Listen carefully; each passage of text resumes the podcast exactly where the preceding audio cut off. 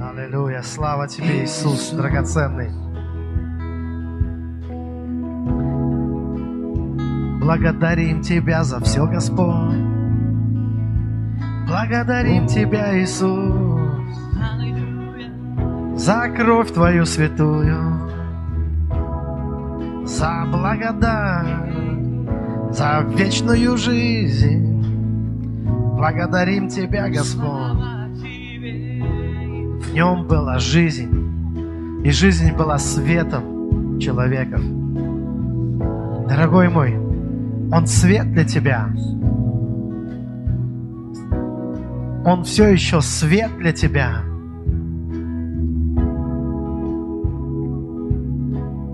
Или ты нашел другой свет? Бог мой свет. Я знаю, что это солнце, которое всегда в зените. Не восходит, не заходит. Я так счастлив, что я присоединился к этому огоньку со всеми святыми. У нас есть такая привилегия. Это вечная любовь, которую никто не начинал и никто не закончит. Это Господь Бог. Твой Бог есть любовь.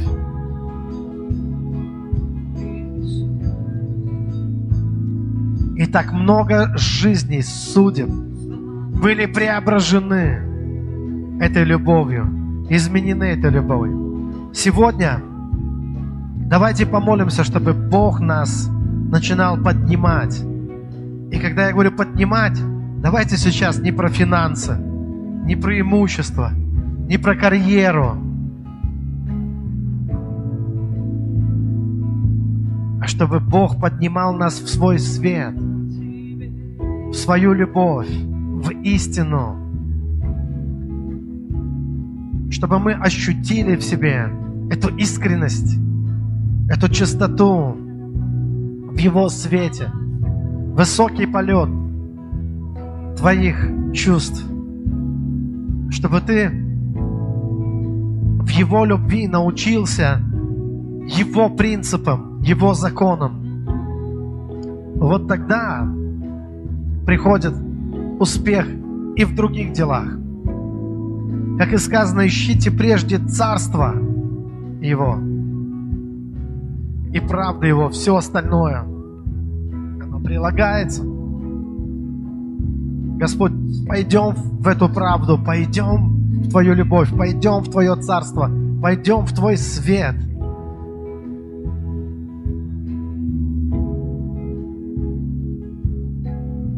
Знаете, как много людей не думают, Господь, тот же самый я, только дай мне здоровые потроха, только дай мне больше бабла и остальное. Не трогай сердце, не трогай душу, не трогай мой, мой эгоизм. Но разве это так работает, дорогие мои? Боже, измени наши сердца прежде всего. Возвысь нас, подними нас Твое присутствие, где все, вся тьма проходит, где все рассеивается, весь мрак рассеивается в наших сердцах, в наших головах, чтобы не помрачились наши умы, не осквернились наши сердца ложью, чтобы мы, Господь, пребывали в Твоем свете – и тогда все остальное у нас наладится. Тогда все остальное, оно придет. Поэтому мы призываем имя Божье прямо сейчас. Мы призываем Тебя, Господь. И пускай это будет жажда Его света. Пускай это будет жажда о горнем, помышление о горнем, о высшем, о настоящих духовных удовольствиях и наслаждениях, о тех сокровищах, которые для нас на небесах Бог приготовил, о том нетленном наследстве, которое Господь имеет для нас. У кого-то бывают приступы депрессии, а у тебя будут приступы счастья, невероятного счастья, если ты поднимешься в Его любовь, в Его благость, переживешь Его милость. Господь, слава Тебе. Благослови это собрание, благослови каждого человека, кто на этом месте. Благослови тех, кто смотрит онлайн-трансляцию. Благослови тех, кто смотрит в записи, потому что это время, время возвышения для нас. И я молюсь, чтобы мощный, сильный дух прорыва пришел в твою жизнь, и чтобы все начало ускоряться прямо сейчас в твоей жизни. Во имя Иисуса Христа. Аминь. Слава Господу, будьте благословенны. Драгоценные, я рад видеть вас, искренне это говорю. И вы можете, не знаю, что вы можете, вы можете все, да, и что не можете, может Господь. И сейчас можете присаживаться, и я рад вас всех видеть, с кем я лично не поздоровался, кого лично не обнял, э, с кем мы не поручкались. Вот просто я рад видеть вас. Рад, что вы здесь с нами сегодня.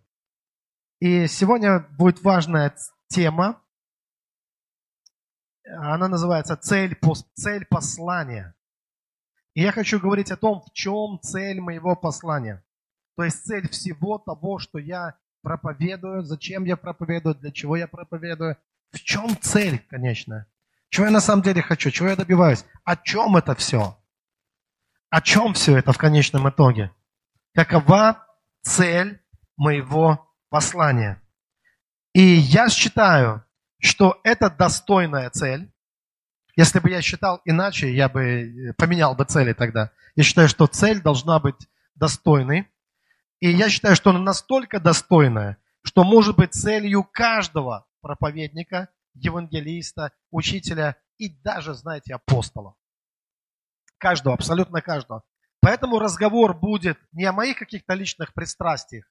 Когда я говорю о цели своего послания, это не просто, что вот у меня какие-то есть э, амбиции или пристрастия. Разговор о цели самого послания. В чем актуальность в чем его актуальность? В чем вообще актуальность этой темы? Я абсолютно уверен, что важно знать не только послание, а важно знать и его цель. Не само послание только иметь, но иметь и понимать цель послания. Почему это так важно? В чем актуальность? Ничто так не извращает послание, ничто так не изменяет само послание, как неверное понимание его цели. Вы со мной или нет? То есть неверное понимание цели послания – это то, что извращает и само послание в том числе. Как это происходит? Ну, давайте я такой пример вам приведу. Представим себе, что некий царь, он посылает посольство, посла в другую страну. Страну, с которой он хочет установить союзнические отношения, отношения мира, хорошие отношения. И он передает подарок, э, очень драгоценный дар. И, допустим, это будет обоюдоострый меч. И вот он передает это туда. Но посланник, посол, он решил, что цель этого послания заключается в другом, чтобы бросить вызов э, э, тому государству, куда он отправлен. Вы понимаете, что один и тот же подарок можно по-разному преподнести, по-разному его передать.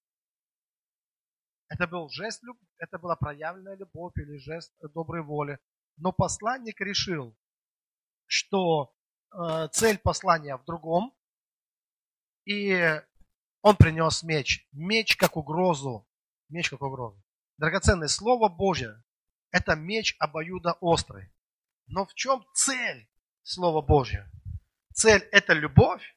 Цель – это принести мир. Цель – в чем цель? Или это угроза? Вы знаете, как много это слово, оно проповедовалось как угроза. Не как радостная весть. Все-таки Евангелие – это радостная весть. Но как, э, как определенный шантаж или как, или как угроза. То есть вы видите, что неправильно понятая цель и Слово Божье, оно становится не благословением уже для мира. То есть это, оно становится устрашением мира. 1 Тимофею, 1 глава, 5 стих, апостол Павел говорит, цель же увещания есть любовь от чистого сердца и доброй совести и нелицемерной веры. Цель послания – это любовь.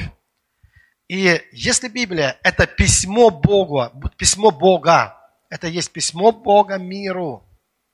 Бог хочет, чтобы мы не только передали это послание, но чтобы мы ясно понимали, недвусмысленно понимали цель этого послания. Цель – любовь. Давайте еще один пример. Вспомним Иону. Бог посылает Иона, Иону в Ниневе, чтобы он вразумил э, э, ниневитян. Но Иона хочет только одного, чтобы пришел справедливый суд. И чтобы Ниневия была уничтожена. И он даже пытался, это единственный, кстати, говорит, из пророков, который пытался убежать от Бога. Не, э, однозначно, Иона – это Божий помазанник, это Божий человек. И он вспоминает Христос. Он говорит фарисеям, когда они требовали от него знамений, что вам не дастся иного знамения, кроме знамения Ионы. Что такое за знамение Ионы? Иона три дня был в чреве здоровенной рыбы, и потом все-таки выжил. И Иисус, он три дня был в аду и на третий день он, воск... Э, на третий день он воскресает. Вот что это за знамение. Иона был одним из великих пророков, и он, ну его называют малым пророком, на самом деле он был последователем, ну как, преемником э, пророка Елисея, и реально он в свое время, он играл, ну не только в свое, но для нас тоже, э, то, что мы читаем об Ионе, имеет важное значение. Но давайте к самой истории – Итак, Иона, он понимал где-то в глубине своего сердца, что э, Бог хочет спасти Ниневию, а не уничтожить ее. Понимал. Поэтому в четвертой главе, во втором стихе, Иона пишет, что Господи, он ну, там рассказывается как раз о том диалоге, который у него был с Богом. Господи, не этого ли, не это ли я говорил? Не это ли говорил я? когда еще был в стране моей. Потому я и побежал в Фарсис, ибо знал, что ты Бог благой и милосердный, долготерпеливый и многомилостливый. И ныне, Господи, возьми душу мою от меня, ибо лучше мне умереть, нежели жить. А почему лучше умереть, нежели? Потому что Бог благой, потому что Бог милосердный, и потому что Иона знал, что он, что его цель это все-таки любовь. Его цель это не уничтожить Ниневе. Но ему так хотелось вот так бывает, знаете, амбиции. Так хотелось, чтобы уже пришел суд на этот, на этот народ, на этот языческий народ, который поклоняется идолам. И когда они невитяне, они раскаялись в своих грехах. И он, ну, вы знаете, он уже вышел из этого города. И вы помните, какой урок Бог дал Ионе. Почему он дал этот урок? Потому что Бог заинтересован не только в послании, которое он дает своим служителям, своим пророкам – но и в том, чтобы они правильно понимали цель послания. Поэтому он учит он продолжает его учить. И было очень жарко, солнце припекало голову Божьего человека, и Бог вырастил для него чудесное растение, которое создало ему тень. И все в один день произошло. В один день появилось растение, в один день червь подточил это растение, и опять солнце начало припекать голову. И он так начал унывать, что опять начал просить себе смерти. И тогда Бог обратился к нему и сказал, послушай, ты так переживаешь за это растение, за одно растение, которое в один день выросло, и червь подгрыз его корень, и оно, и оно засохло. Ты за растение, которое давало тебе тень, чтобы голову то не припрятать. Ты переживаешь а за народ 120 тысяч людей ты хотел, чтобы я уничтожил. 120 тысяч людей тебе все равно. Детей, стариков, женщин, тебе все равно. И знаете, в чем, когда цель послания, э, оно искажается, что его искажает? Эгоизм. Когда мы начинаем думать о наших нуждах, то есть, вот чтобы мне было хорошо, я хочу, но мы перестаем думать о других людях. То есть, когда наш эгоизм, вот чтобы, когда касательно меня лично, я, конечно, не хочу, чтобы мне голову напекло. То есть вот это для меня становится важнее.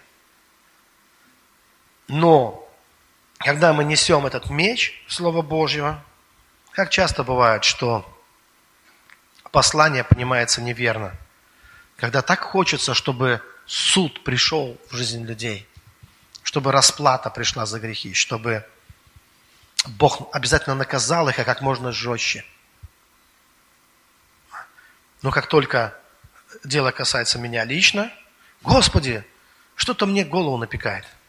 Господи, что-то у меня там какая-то маленькая проблемка. Бог говорит, ты об этом заботишься больше, чем о всех этих людях. Понимаете, в чем смысл урока? И Бог хотел объяснить ему, Иона, не только послание важно, цель. Цель послания тоже имеет, э, тоже имеет значение. Итак, как я понимаю цель послания? В чем она? Думать надо прежде всего не о своей карьере, не о том, как раскрутиться, не о том, как построить какое-то свое маленькое царство на земле, а о том, чтобы помочь людям прийти к личным отношениям с Богом. Я хочу это подчеркнуть. Цель послания – это приводить людей к Богу. А приводить людей к Богу – это не просто какое-то вот церковь, это какое-то слово, может быть, здесь не подходит – Иногда мы не идем дальше в оцерковление. Вот хорошо, чтобы люди воцерковились и все. Нехорошо. Хорошо, чтобы у людей были личные отношения с Богом в конечном итоге. Вот что хорошо. Воцерковление здесь недостаточно. Этого недостаточно. Хорошо, чтобы мы приводили людей к личным отношениям с Богом. Неверная цель – это когда мы думаем не о том, как привести людей к отношениям с Богом, а самому стать для людей Богом. Вот такая бывает цель. Я не думаю, что кто-то осознанно прямо из Божьих служителей думает, буду Богом для людей.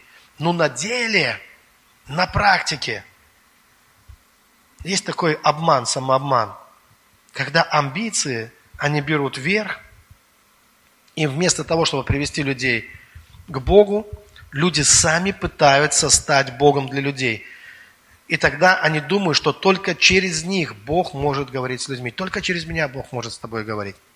Только через меня. Если ты не слушаешь меня, ты не слышишь Бога. Некоторые так поверили в свою миссию, в свою исключительность, что все остальные люди показались им детьми, маленькими детьми, которых они взяли под свою опеку. Дорогие, не надо усыновлять, удочерять церковь, людей, домашнюю группу, служение, ну, тех, кто э, входит на твое служение, является частью твоего служения. Сейчас появилось так много учителей в смысле тычеров. Вот это как тичер, тычер. Много тычеров. Много отцов с деспотическими наклонностями. Я, конечно, абсолютно верю, что есть дар учителя – есть такой дар. И есть дар отцовства, есть духовное отцовство. Но эти дары не являются оправданием или поддержкой нашего эгоизма, гордыни. Гордыня ослепляет. А как отличить? Это отцовство или лжеотцовство? Это учительство или тычерство? Дар Божий всегда указывает на Бога, не на себя, не на то, что я твой отец, я твой учитель, я твой тичер, я твой тычер – нет, не я твой учитель и не я твой отец. Бог твой отец и Бог твой учитель. Дар Божий всегда сфокусирован на Боге, и он указывает на Бога, он указывает на истинного Отца, он указывает на истинного Учителя. Цель послания – приводить людей в Божье присутствие и личным отношением с Богом. Дальше Бог всему научит. Поэтому никто ничему не может научить. Каждый, кто говорит, что он учит, он врет. Каждый, что говорит, что он может вас научить духовным вещам, никто не может научить духовным вещам. Неужели вы думаете, что можете научить кого-то лучше, чем помазание? Неужели вы думаете, что мы можем научить кого-то нравственности лучше, чем любовь обучает нравственности? Это абсурд. Это что мне хочется сказать? Это бред. Человека учит помазание Божье. Человека учит Дух Святой. Неужели кто-то всерьез думает, что может кого-то научить лучше, чем Святой Дух? Никто на это не способен. Наши силы очень здесь слабые ограничены. Но что мы можем, чего мы можем научить? Мы можем говорить людям о помазании, о любви, о Божьем присутствии, о том, куда человеку нужно самому лично войти и иметь личное отношение с Богом. Дорогие, никто не спасется, ухватившись за полы одежды пастора, за, за мизинчик служителя и скажет, я его знаю, я с ним. Разве не сказано в Библии, что мы каждый за себя дадим отчет перед Богом? А если я за себя дам отчет перед Богом, тогда я должен взять ответственность на себя за свое спасение. Дорогие, никому нельзя давать ответственность за, за, за свое спасение. Никто не должен быть ответственен за твое спасение, кроме тебя. И это между тобой и Богом. Это твои отношения с Богом. Это зависит только от твоих отношений с Богом. Это не зависит даже от наших отношений с тобой. Это зависит от твоих отношений с Богом. Хорошо, послушайте, но вы же прекрасно знаете, что даже пин-код от банковской карты никому нельзя давать. Так или нет? Даже пин-код от твоей банковской карты ты не должен давать даже банковским работникам. Но твое спасение важнее, чем пин-код от твоей банковской карты. И поверьте, его нельзя давать даже служителям церкви. Нельзя давать. Ответственность за твое спасение – Ответственность за твое спасение, оно полностью лежит на тебе, больше ни на ком. Ответственность за мое спасение лежит на мне. И это зависит от моих отношений с Богом. Чтобы я не услышал, отойдите, от, от, отойди от меня, делающий беззаконие. Я никогда не знал тебя. Мне понравилось, как мой брат сказал, говорит, у меня столько уже было много с Богом всего, что я даже представить себе не могу, чтобы он сказал, я никогда тебя не знал. Что ты поматросил и бросил, что ли? Как не знал? У нас уже и то, и то было, и это было. Как это не знал? Говорит, я знаю, что Бог от своих никогда не отречется. Если у тебя что-то было с Богом, то Бог первый об этом знает. И Он верен, верен обещавший. Но все равно это результат наших отношений с Ним. Итак, еще раз повторю. Как бы это для кого-то жестко не звучало – Драгоценные земные учителя не учат духовным вещам на самом деле. Единственное, в чем от них польза, чему они могут научить, и в том числе я, мы учим, как познавать того, кто всему учит. Знаете, что говорят амбиции обычно? Нет, они дети маленькие, они ничему не учатся. Они все без меня сразу же пропадут. Интересно, как мир жил до нас? Как после нас он обойдется? Потом. 1 Иоанна, 2 глава, 27-28 стих. Впрочем, помазание, которое вы получили от Него, в вас пребывает, и вы не имеете нужды, чтобы кто учил вас. Но как самое сие помазание учит вас всему, и оно истинно и не ложно, то чему оно научило вас, в том пребывайте. И 28 стих очень важен. Итак, дети, пребывайте в нем. Это обращение к детям. Они дети. Нельзя их оставить. А, знаете, такое, если, если вы начнете слушать других, они заведут вас куда-то не туда. Если вы начнете слушать Бога, вы сами зайдете не туда. Поэтому слушайте меня, потому что я добрый. я вас обязательно заведу туда. Дорогие, никому не давайте пин-код от вашего спасения. Это между вами, пожалуйста, Алиса, разбери. Это между вами и Богом. Итак, дети, пребывайте в нем, чтобы когда он явится, иметь нам дерзновение и не постыдиться перед ним в пришествии его. То есть в любом другом случае мы окажемся в стыде. Послание – это приглашение к Богу к единению с Богом. Вот его цель. Цель послания – это пригласить людей к Богу, к их личной встрече с Богом. Бог ожидает своих детей, своих чад. Послание, вот его цель, чтобы каждый мог встретиться с Богом. А что касательно служителей, что касательно меня, вы знаете, когда я приезжаю в какое-то место, обычно то, с чего я начинаю, что я пытаюсь объяснить людям, я говорю людям так, я всего лишь персонаж из вашего сновидения. Вы знаете, что дает мне право так сказать? Библия говорит, что мы все видим, как сквозь тусклое стекло гадательно. В каком-то смысле мы все спим. Эта жизнь, оно как сновидение. И однажды мы все, все проснемся, и мы увидим, как есть, все как есть, лицом к лицу. Увидим. Поэтому я говорю, относитесь к этому просто. Я не люблю вот этих титулов, каких-то там вещей э, различных. И я позволяю людям, я говорю людям, послушайте, если вам что-то непонятно, вы можете запросто, э, запросто сказать, эй, мужик, давай вот ну попроще, можешь попроще. Для, я не обижусь вообще, потому что для меня важно не тот, кто я, а для меня важно послание, само послание. И единственной целью моего послания, где бы я ни был – является говорить о том, что у тебя должны быть личные отношения с Богом. Все, о чем я свидетельствую, это о своих отношениях с Богом. Все, что делает меня счастливым, это мои отношения с Богом. Мое счастье не зависит ни от кого, оно зависит от моих отношений с Богом. Он его источник, источник радости, источник любви неисчерпаемый. И я говорю, что вот что имеет значение. Это твои отношения с Богом, твои личные отношения с Богом. И только об этом. Я говорю только об этом. Все об этом, на самом деле. Все послание об этом. Я могу рассказывать о каких-то чудесах, о интересных происшествиях, о феноменах, но все это только для одного, чтобы возгреть в людях желание, жажду, чтобы человек сказал, и я так хочу. Где я могу все это найти? Личные отношения с Богом. Ты научишь нас ходить на небо. Я не знаю, как научить вас ходить на небо. Бог знает, как научить вас ходить на небо. Это все через личные отношения с Богом. Мы можем рассказывать о разных вещах, но люди, ну, если человек никогда сам лично не попробует, не сделает ни шага, для него это все будет как сказки какие-то. Он не понимает, о чем ты говоришь.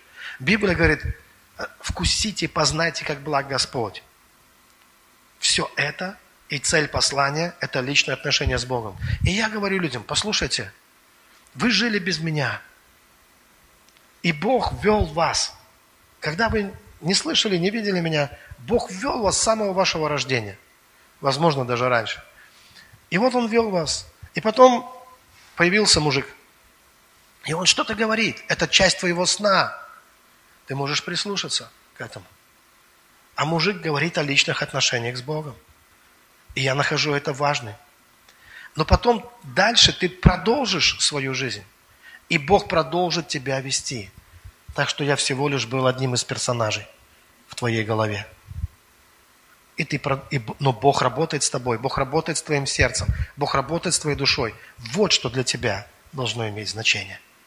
Это что происходит между тобой и Богом.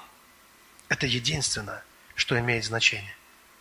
Потому что конечная цель для христианина, для человека. Это единение с Богом. Это единение с Богом. Соединяющийся с Господом становится одним духом с Богом. И в этом залог вечной жизни. Поэтому никому не передавай пин-код от твоего спасения. Это между тобой и Богом. Знает только Он и знаешь ты. Больше никто не знает. Аминь. А служитель, любой служитель, должен быть прозрачным, чтобы люди смотрели не на нас, а на Христа. Потому что послание, которое мы несем, оно не про нас, оно про Бога. Оно о Боге, оно не о нас. Оно о Боге. Ибо написано, это Римлян 14 глава 11-12. «Ибо написано, живу я, говорит Господь, предо мною преклонится всякое колено, и всякий язык будет исповедовать Бога. Итак, каждый из нас за себя даст отчет Богу». И я хочу быть прозрачным. Я хочу всегда держать громотвод к небу. Нас так учили. И я хочу оставаться всего лишь сновидением – твоей жизни. желательно хорошим, не кошмаром, добрым таким. Как духовный сон от Бога. Здорово. Вот хорошая миссия. Но говорить о нем, не о себе.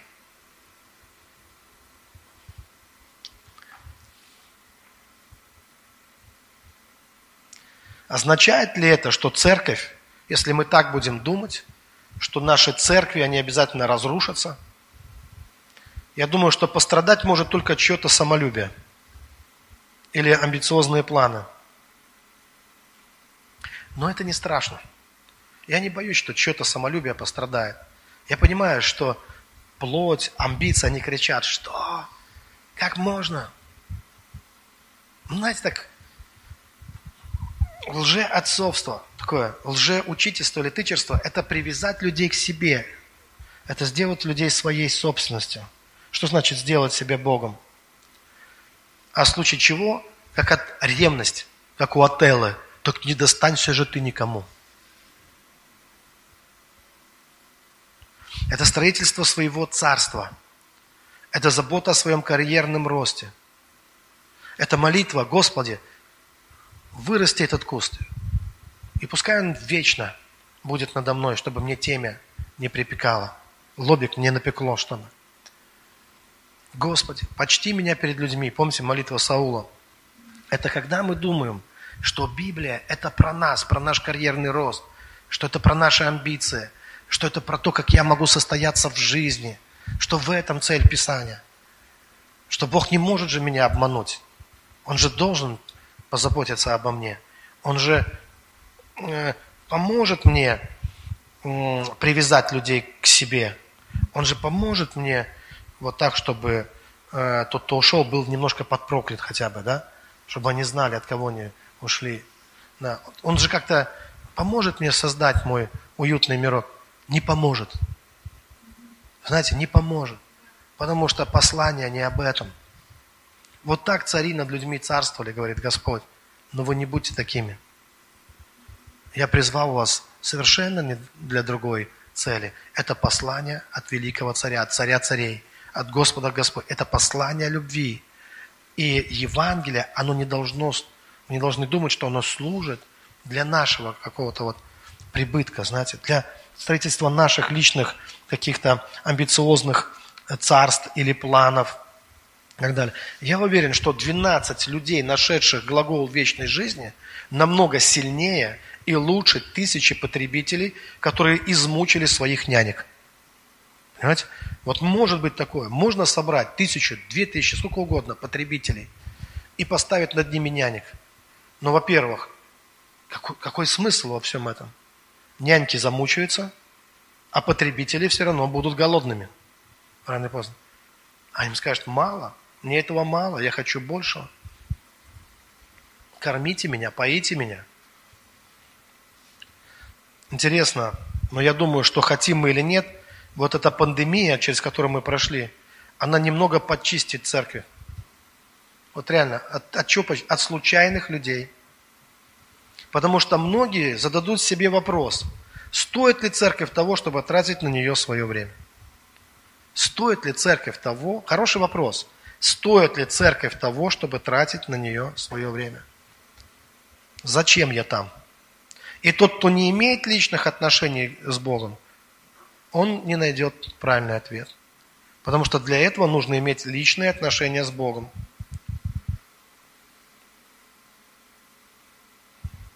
Потому что кто имеет личные отношения с Богом, он знает, зачем церковь нужна городу, стране, ему. Для чего она вообще нужна.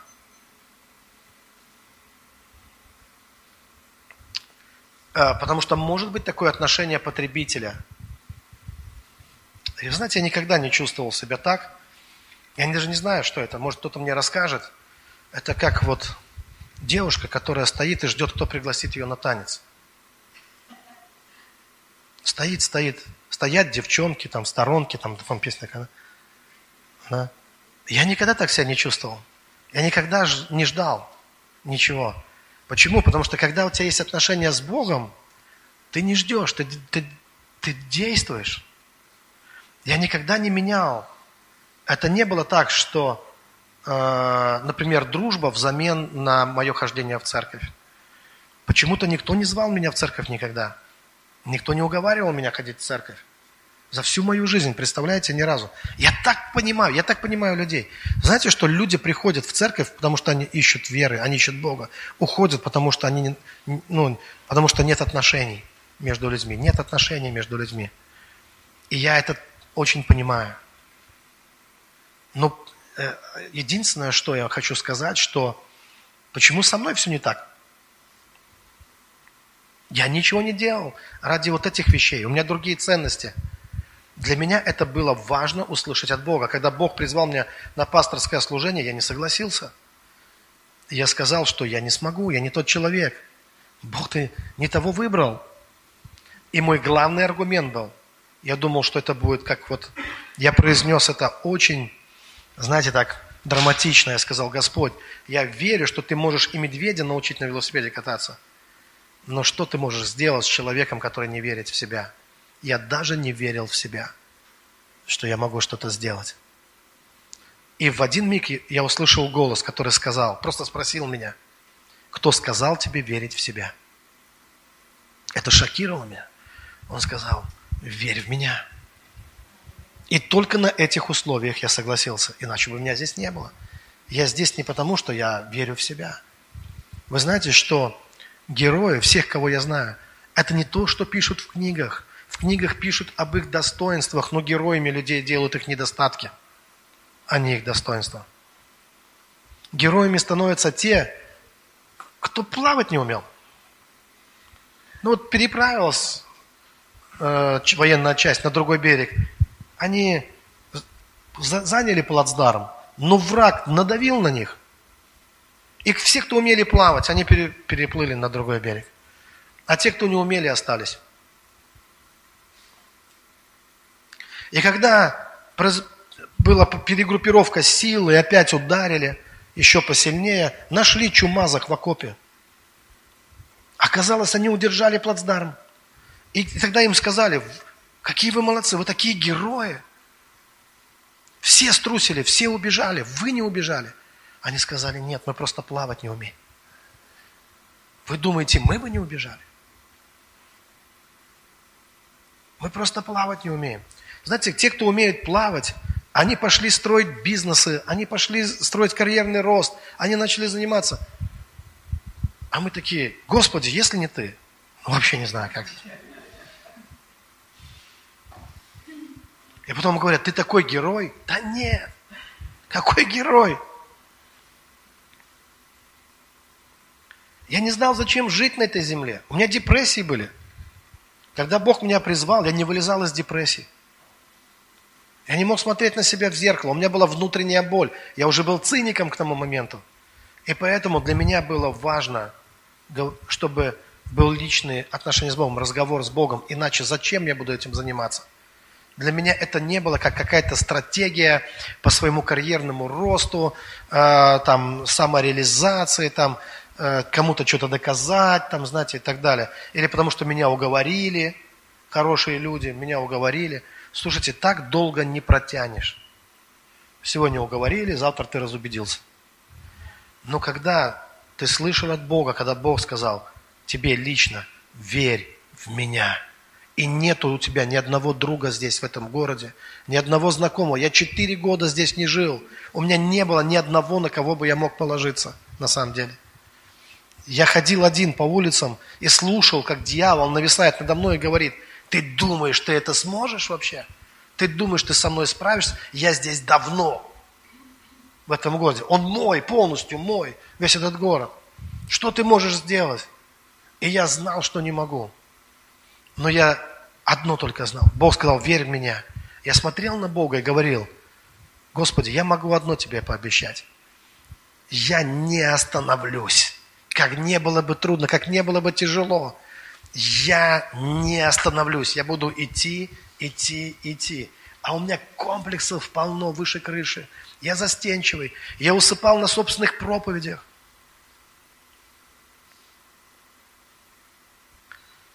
Друзья меня кидали, предавали там. И, ну, этого было полно, всего этого. Почему я не разочаровался? Почему я не ушел? Это только личные отношения с Богом. Я не знаю еще. Я бы тысячу раз мог разочароваться. Меня постоянно люди подставляли. Те, за кого я дрался, за меня не дрались.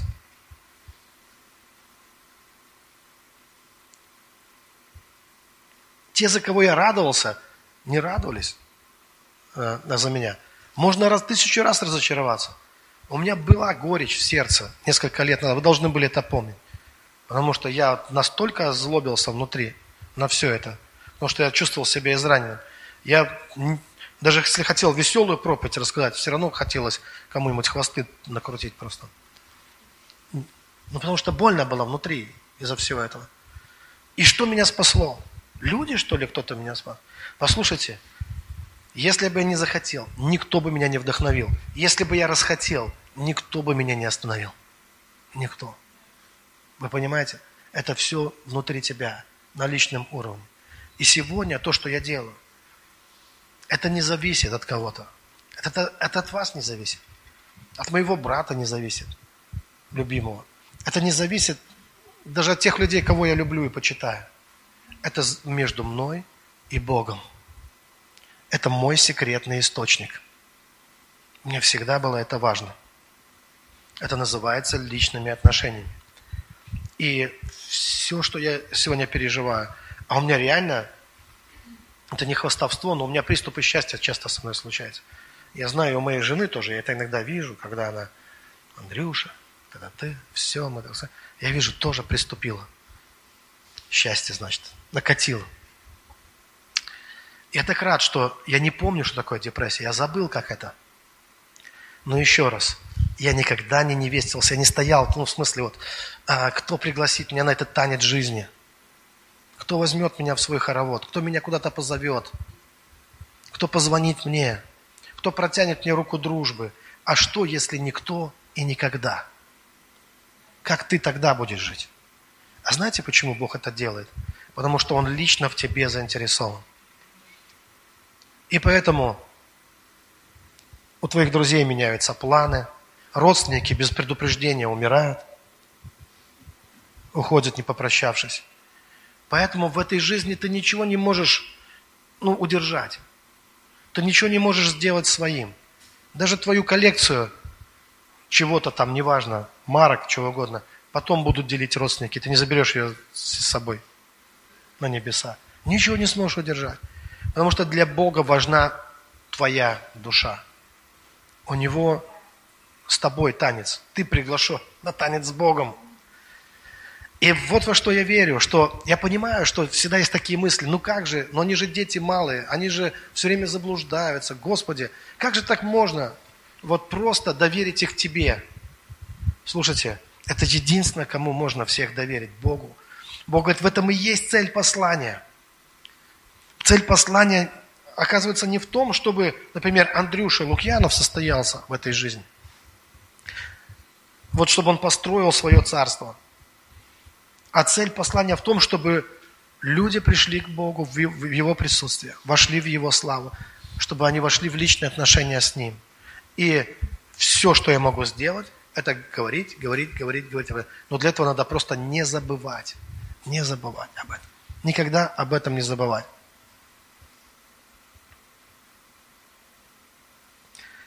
И также еще важный момент. Не строить свою эгоистическую тюрьму. Что это за эгоистические тюрьмы?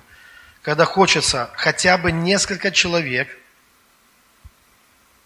туда тоже запереть, с кем будет веселей, жену или мужа, кого-то еще, детей. Найти того, кто будет меня поддерживать, а я буду держать их на голодном пайке своего внимания. Но это же ужас какой-то. Ну, туда понимаете, о чем это речь? Когда вот такой план созрел в сердце. Это причина всех страданий и несчастья. Нет, дорогие. Человек, которого учит Бог, у которого есть личное отношение с Богом, он свободен в своей душе и духе. Он не нуждается в сухом пайке э, чего-то внимания. Он как лань стремится к потокам вод. Оттуда получает все благословения. Он не чья-то жертва и не делает из других жертву. Он свободен и других людей делает свободными. Я верю, что само помазание, оно учит нас подлинному единству, братству, настоящим неформальным отношениям. Человек, который взял ответственность за свою жизнь, за свое спасение, этот человек, он пойдет в церковь по личному откровению, чтобы созидать, а не чтобы потреблять. Он не потребитель.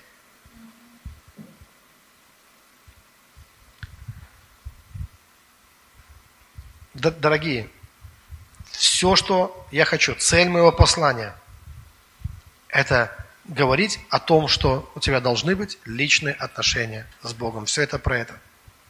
Если я буду претендовать на большее, гоните меня в шею своей жизни.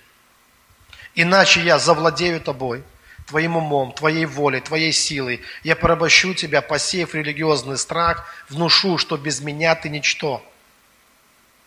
Но однажды ты проснешься, и рано или поздно, проснувшись, ты поймешь, чего стоят все эти угрозы, что все это бред.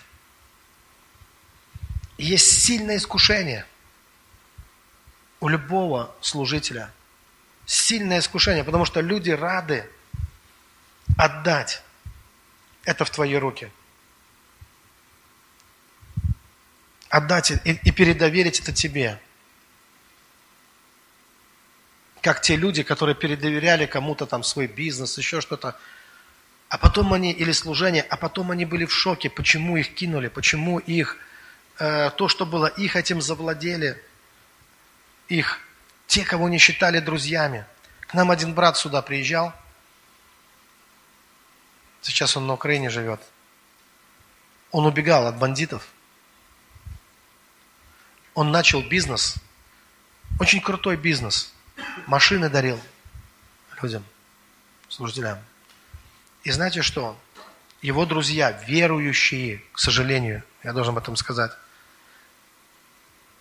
они вплоть до того, что хотели убить его, чтобы отжать его бизнес. Он просто поровну разделил его, этот бизнес. Но он был его основателем, это были его идеи. Но однажды им стало мало. Просто стало мало того, что они получали. И они решили завладеть всем. И он в страхе прибежал сюда.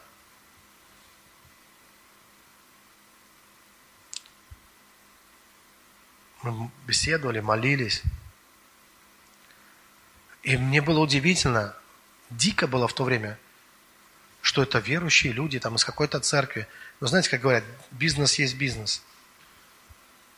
Это вот когда ты доверяешь важную часть своей жизни – ты доверяешь кому-то. Ты думаешь, он тебя поддержит. Он сегодня тебя поддержит, а завтра он скажет, я хочу большего.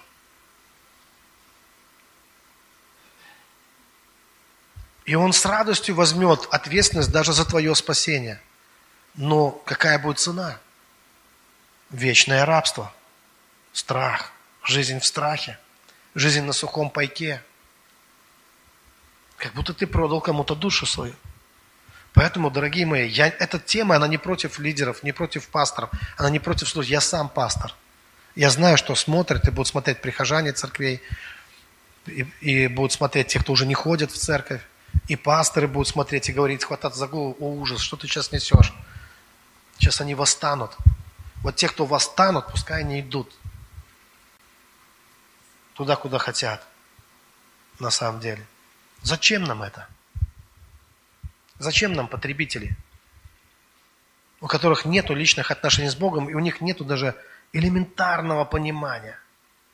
Зачем? А зачем пастор или служитель, или пророк, или евангелист, который забыл цель послания вообще? Забыл, что цель послания – любовь от чистого сердца. И он начал строить свою карьеру. Взял себе там псевдоним, даже так бывает – и начал строить карьеру. Ну как надо, чтобы сценический какой-то должен же быть, чтобы звучало, не какой-нибудь там Пупкин, а какой-нибудь задунайский прям перец.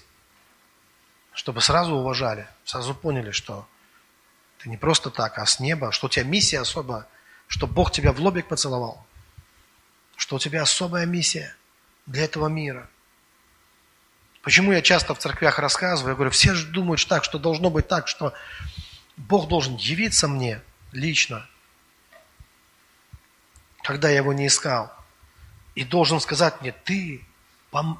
это, избранник мой, ты особенный. Ты будешь человеком, возвещающим свет. И у тебя крылышки выросли за спиной, ты понял. Знаете, это как у моего брата есть стихотворение «Сила лычки». Как только лычки появились, и так сразу хочется, чтобы все упали и отжались. И ты понял сразу, такая мысль приходит. Ну что, козлы, поняли? Кто тут главный, кого Бог избрал? И сразу все, так все хочется весь мир усыновить. И сказать, дети, если вы меня слушать не будете, вы все погибнете. Вас ждет гиена огненная. Поэтому у вас нет другого шанса. А я особо избранный. Вы знаете, это прелесть, это эгоизм. Надо помнить, живет не муравей, а муравейник. Помните? Муравьи рождаются и умирают, а муравейник продолжает жить. И ты всего лишь, как бы ты ни старался, ты всего лишь один из муравьев в большом, огромном муравейнике. И, не, и надо на это смотреть не с драмой, а с радостью. Потому что наше призвание – это быть живой клеткой. Просто быть живой клеткой. А, в, цель, э, вот в теле человечества и в, и, в, и в теле церкви. Будь живой клеткой. И никакая клетка, она не живет только ради себя самой. Она жертвует собой. Она рождается и умирает, чтобы тело продолжало жить. И вот так все клетки в твоем теле. Представляешь?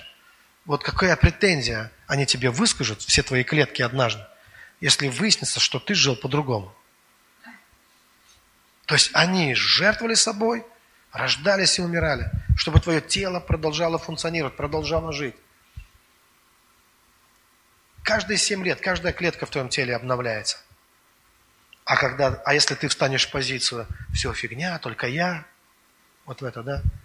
И только я, и все только вокруг меня, и только все на моих условиях, у мой брат, он такую тему хорошо однажды рассказал, что, говорит, у некоторых людей есть Бог такой, хоть хочу, не хочу. Вот такой Бог, хочу, не хочу. Это не Бог, который сотворил небо и землю. Это не тот Господь, который призывает нас.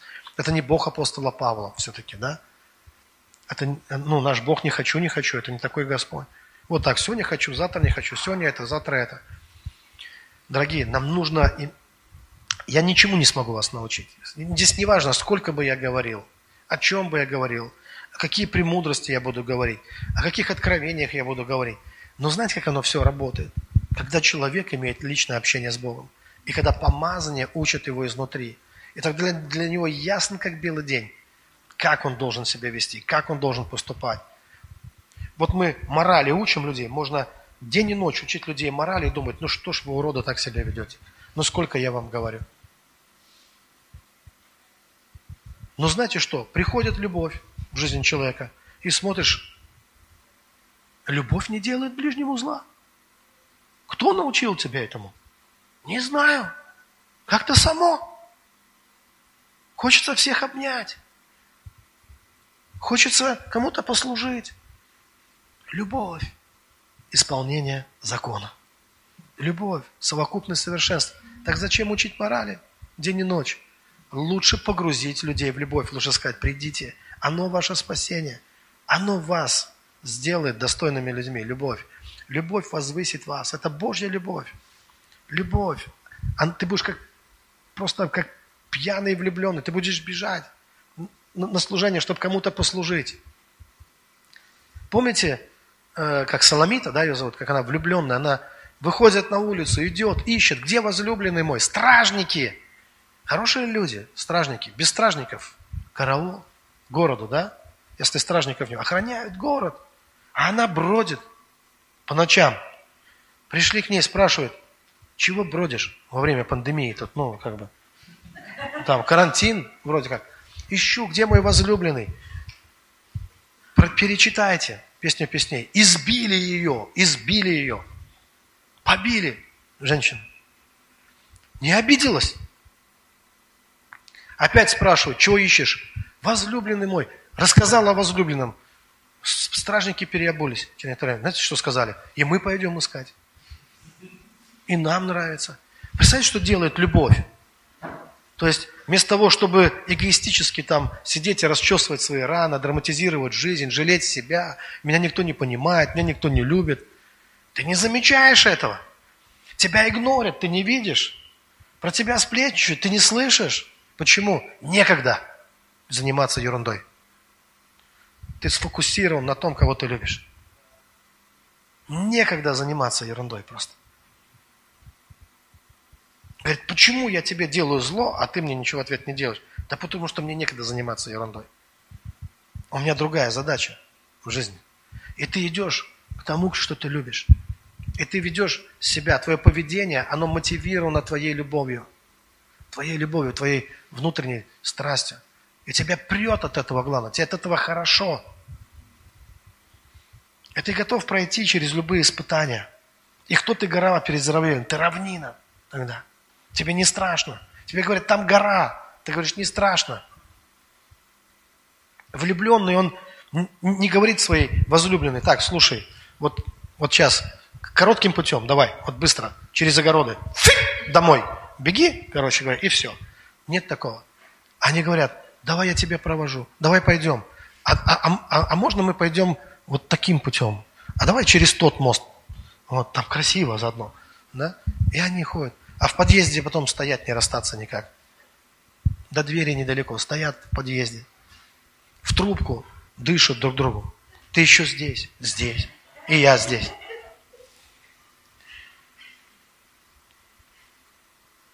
Любовь творит чудеса с людьми.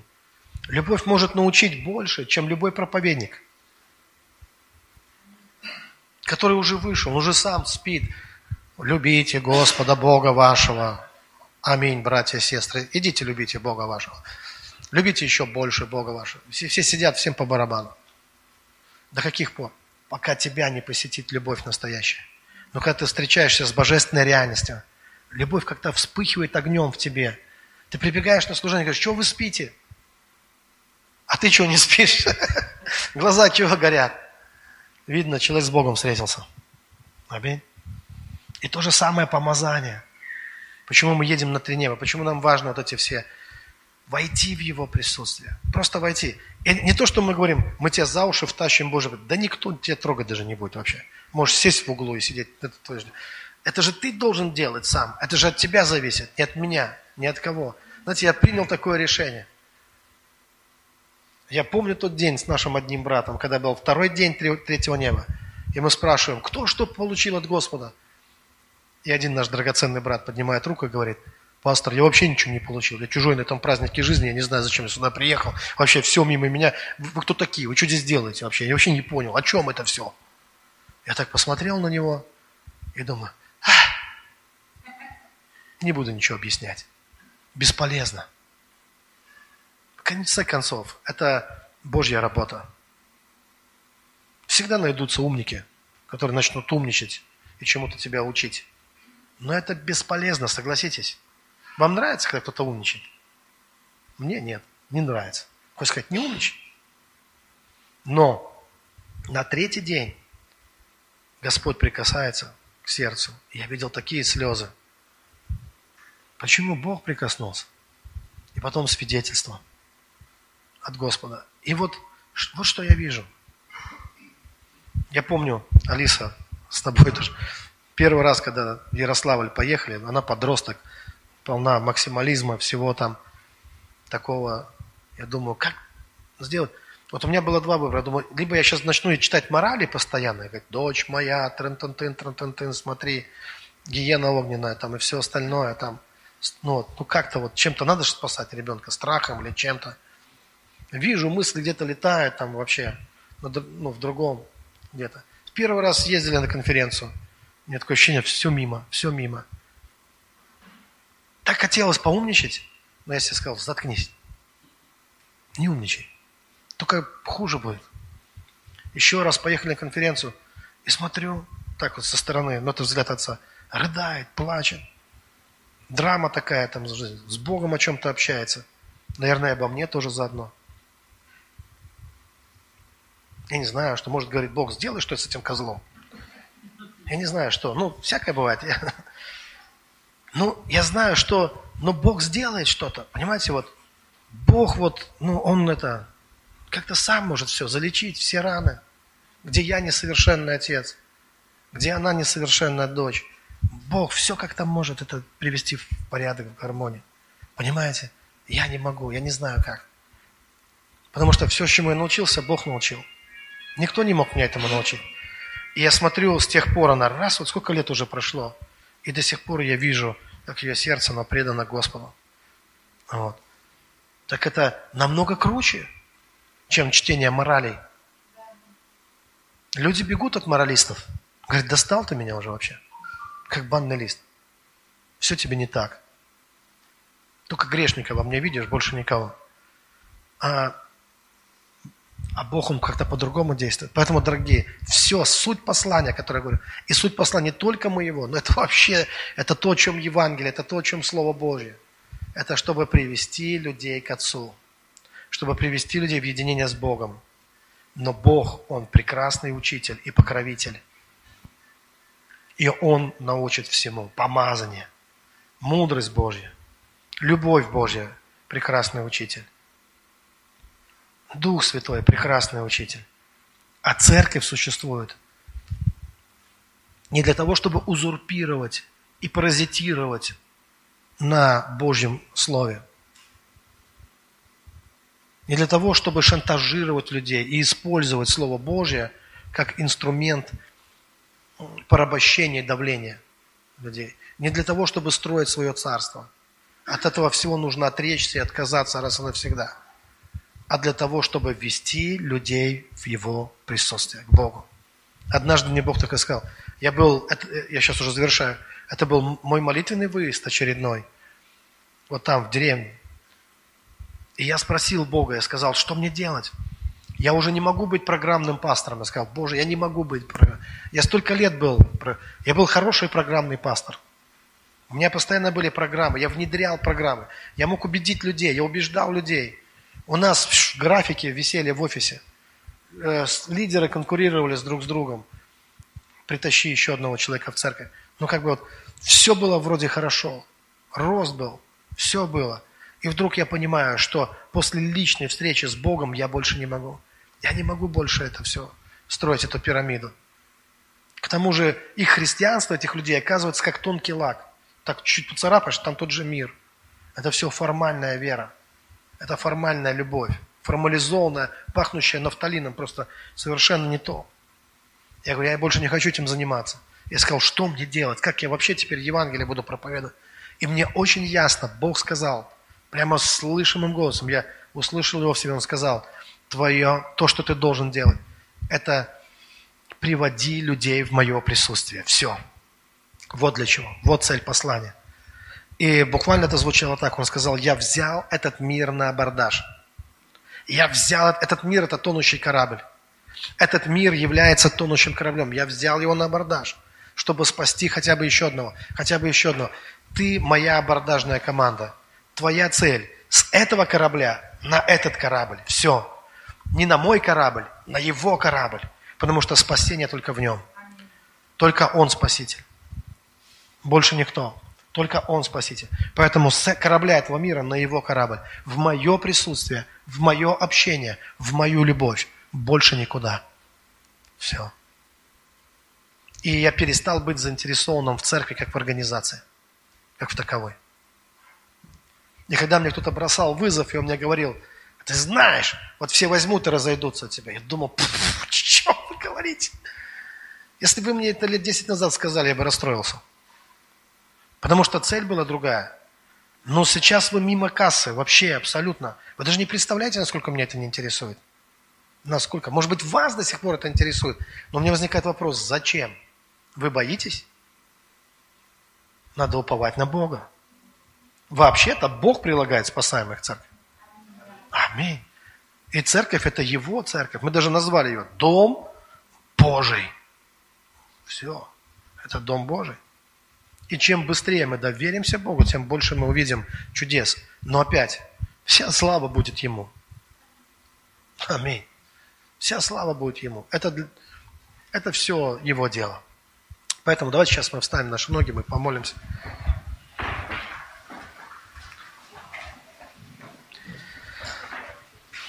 Драгоценный Господь, мы благодарим Тебя за Твое Слово. И я думаю, что каждый понимает, что не только послание важно, но его цель. И я задаю сейчас вопрос. Это вопрос каждому, кто смотрит, кто слушает. А какова цель того послания, которое ты несешь в этом мире? Получил ли ты письмо от Бога? Является ли Библия письмом от Бога для тебя?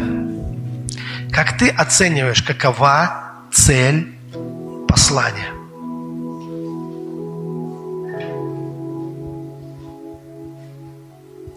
Думаешь ли ты, что это только для тебя? Думаешь ли ты, что это только для того, чтобы тебе было удобно?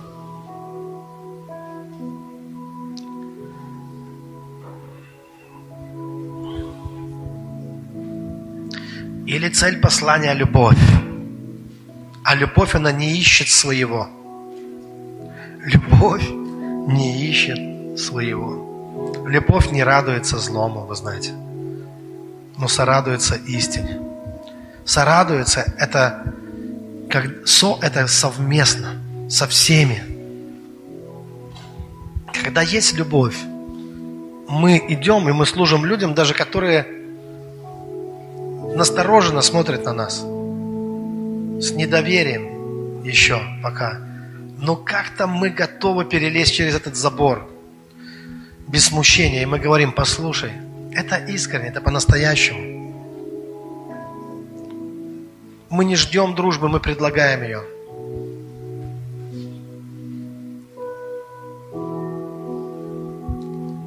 Так или нет? Если это любовь. Мы не потребители, а мы созидатели. Мы начинаем созидать. Послушай, намного больше Бог открывает тебе. Я знаю, что каждому из вас Бог что-то уже открывал не раз, показывал, много раз показывал. И вы молодцы. Когда вы приняли это от Бога, когда вы оценили это, вы ведь стали намного мудрее в этот момент. Когда Божье присутствие,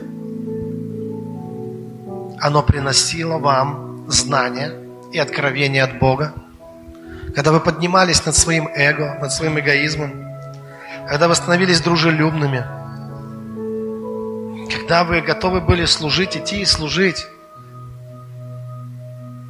Многим Бог открывал это.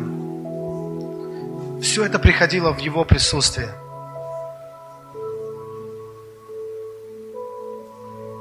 И всегда есть соблазн, когда ты видишь, что кто-то по-другому. И в жизни много такого происходит, что кто-то пытается узурпировать это все, кто-то пытается паразитировать на этом все. И так легко поддаться искушению. Но если мы будем ценить Его присутствие, Его истину, Его любовь, Его мудрость, Его отношения с Ним, если мы будем ценить, то я верю, Он нас всему научит. Он нас всему научит. Апостол Павел, он был очень эксцентричный человек. Я, мы можем ощутить это в его посланиях. Он, в общем-то, такой был. Я чувствую, что все должно было быть по Ионову. Вот так вот. Он такой очень. Но и даже он со всей своей вот такой харизмой, упертый такой мужик. Но даже он, он просто передоверяет людей Богу. Вы знаете, он даже не оставался надолго на одном месте. Только все пошло, поехало, пробуждение пришло, апостол Павел уже в другом месте служит. Он отказался строить свое царство. Он жизнь, голову отдал в служении, в служении Христу.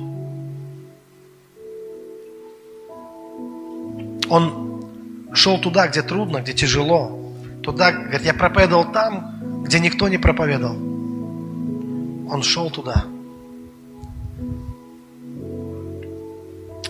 И Бог научил его, любовь Божья научила его всегда радоваться, никогда не унывать. И тому, что любовь не ищет своего. И все, о чем он проповедует, он указывает на Христа. И он говорит, цель увещания. Он понял, это любовь от чистого сердца. Драгоценные. Просто проверим свои мотивы. Свои мотивы. Призовите имя Божье. Оцените его. И скажите, Господь, научи меня. Пускай Твоя любовь меня научит. Помазание учит меня. Никогда-никогда не становись жертвой чьих-то манипуляций. Не бойся расстроить манипуляторов. Это их проблема, это не твоя проблема. Не становись жертвой манипуляций. Где Дух Господен, там свобода. Живи в свободе. Никогда не становись никаким бунтарем или там эгоистом и так далее. Тоже нам это ни к чему. Будь честен с собой и с Богом. Слушай, что говорит тебе Господь. Что говорит тебе Господь. Задавайте друг другу правильные вопросы. Мы должны перестать спрашивать, что ты думаешь об этом. Да какая разница? Разве нам это интересно? Лучше спроси, что Бог хочет сказать через тебя. Что твой Бог хочет сказать? Скажи, что твой Бог говорит. Вот что интересно на самом деле. Что говорит твой Бог? Потому что мнений много. Их тысячи, миллионы. Уже никто не помнит, кто там что думал. Но Слово Божье, оно пребывает вовек. Вот что ценно на самом деле. Все остальное это так. Как будто ветер листья носит. Поэтому, дорогой мой человек, что Бог говорит через тебя. Вот что имеет значение.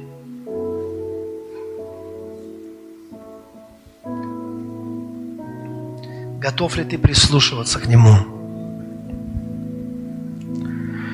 Может ли твой Бог вывести тебя из-под власти Изавели, из-под власти манипуляторов. Может твой Бог сделать это? Может твой Бог сделать так, что ты будешь проявлять долготерпение по отношению к другим людям? Может твой Бог сделать так, что ты будешь частью команды –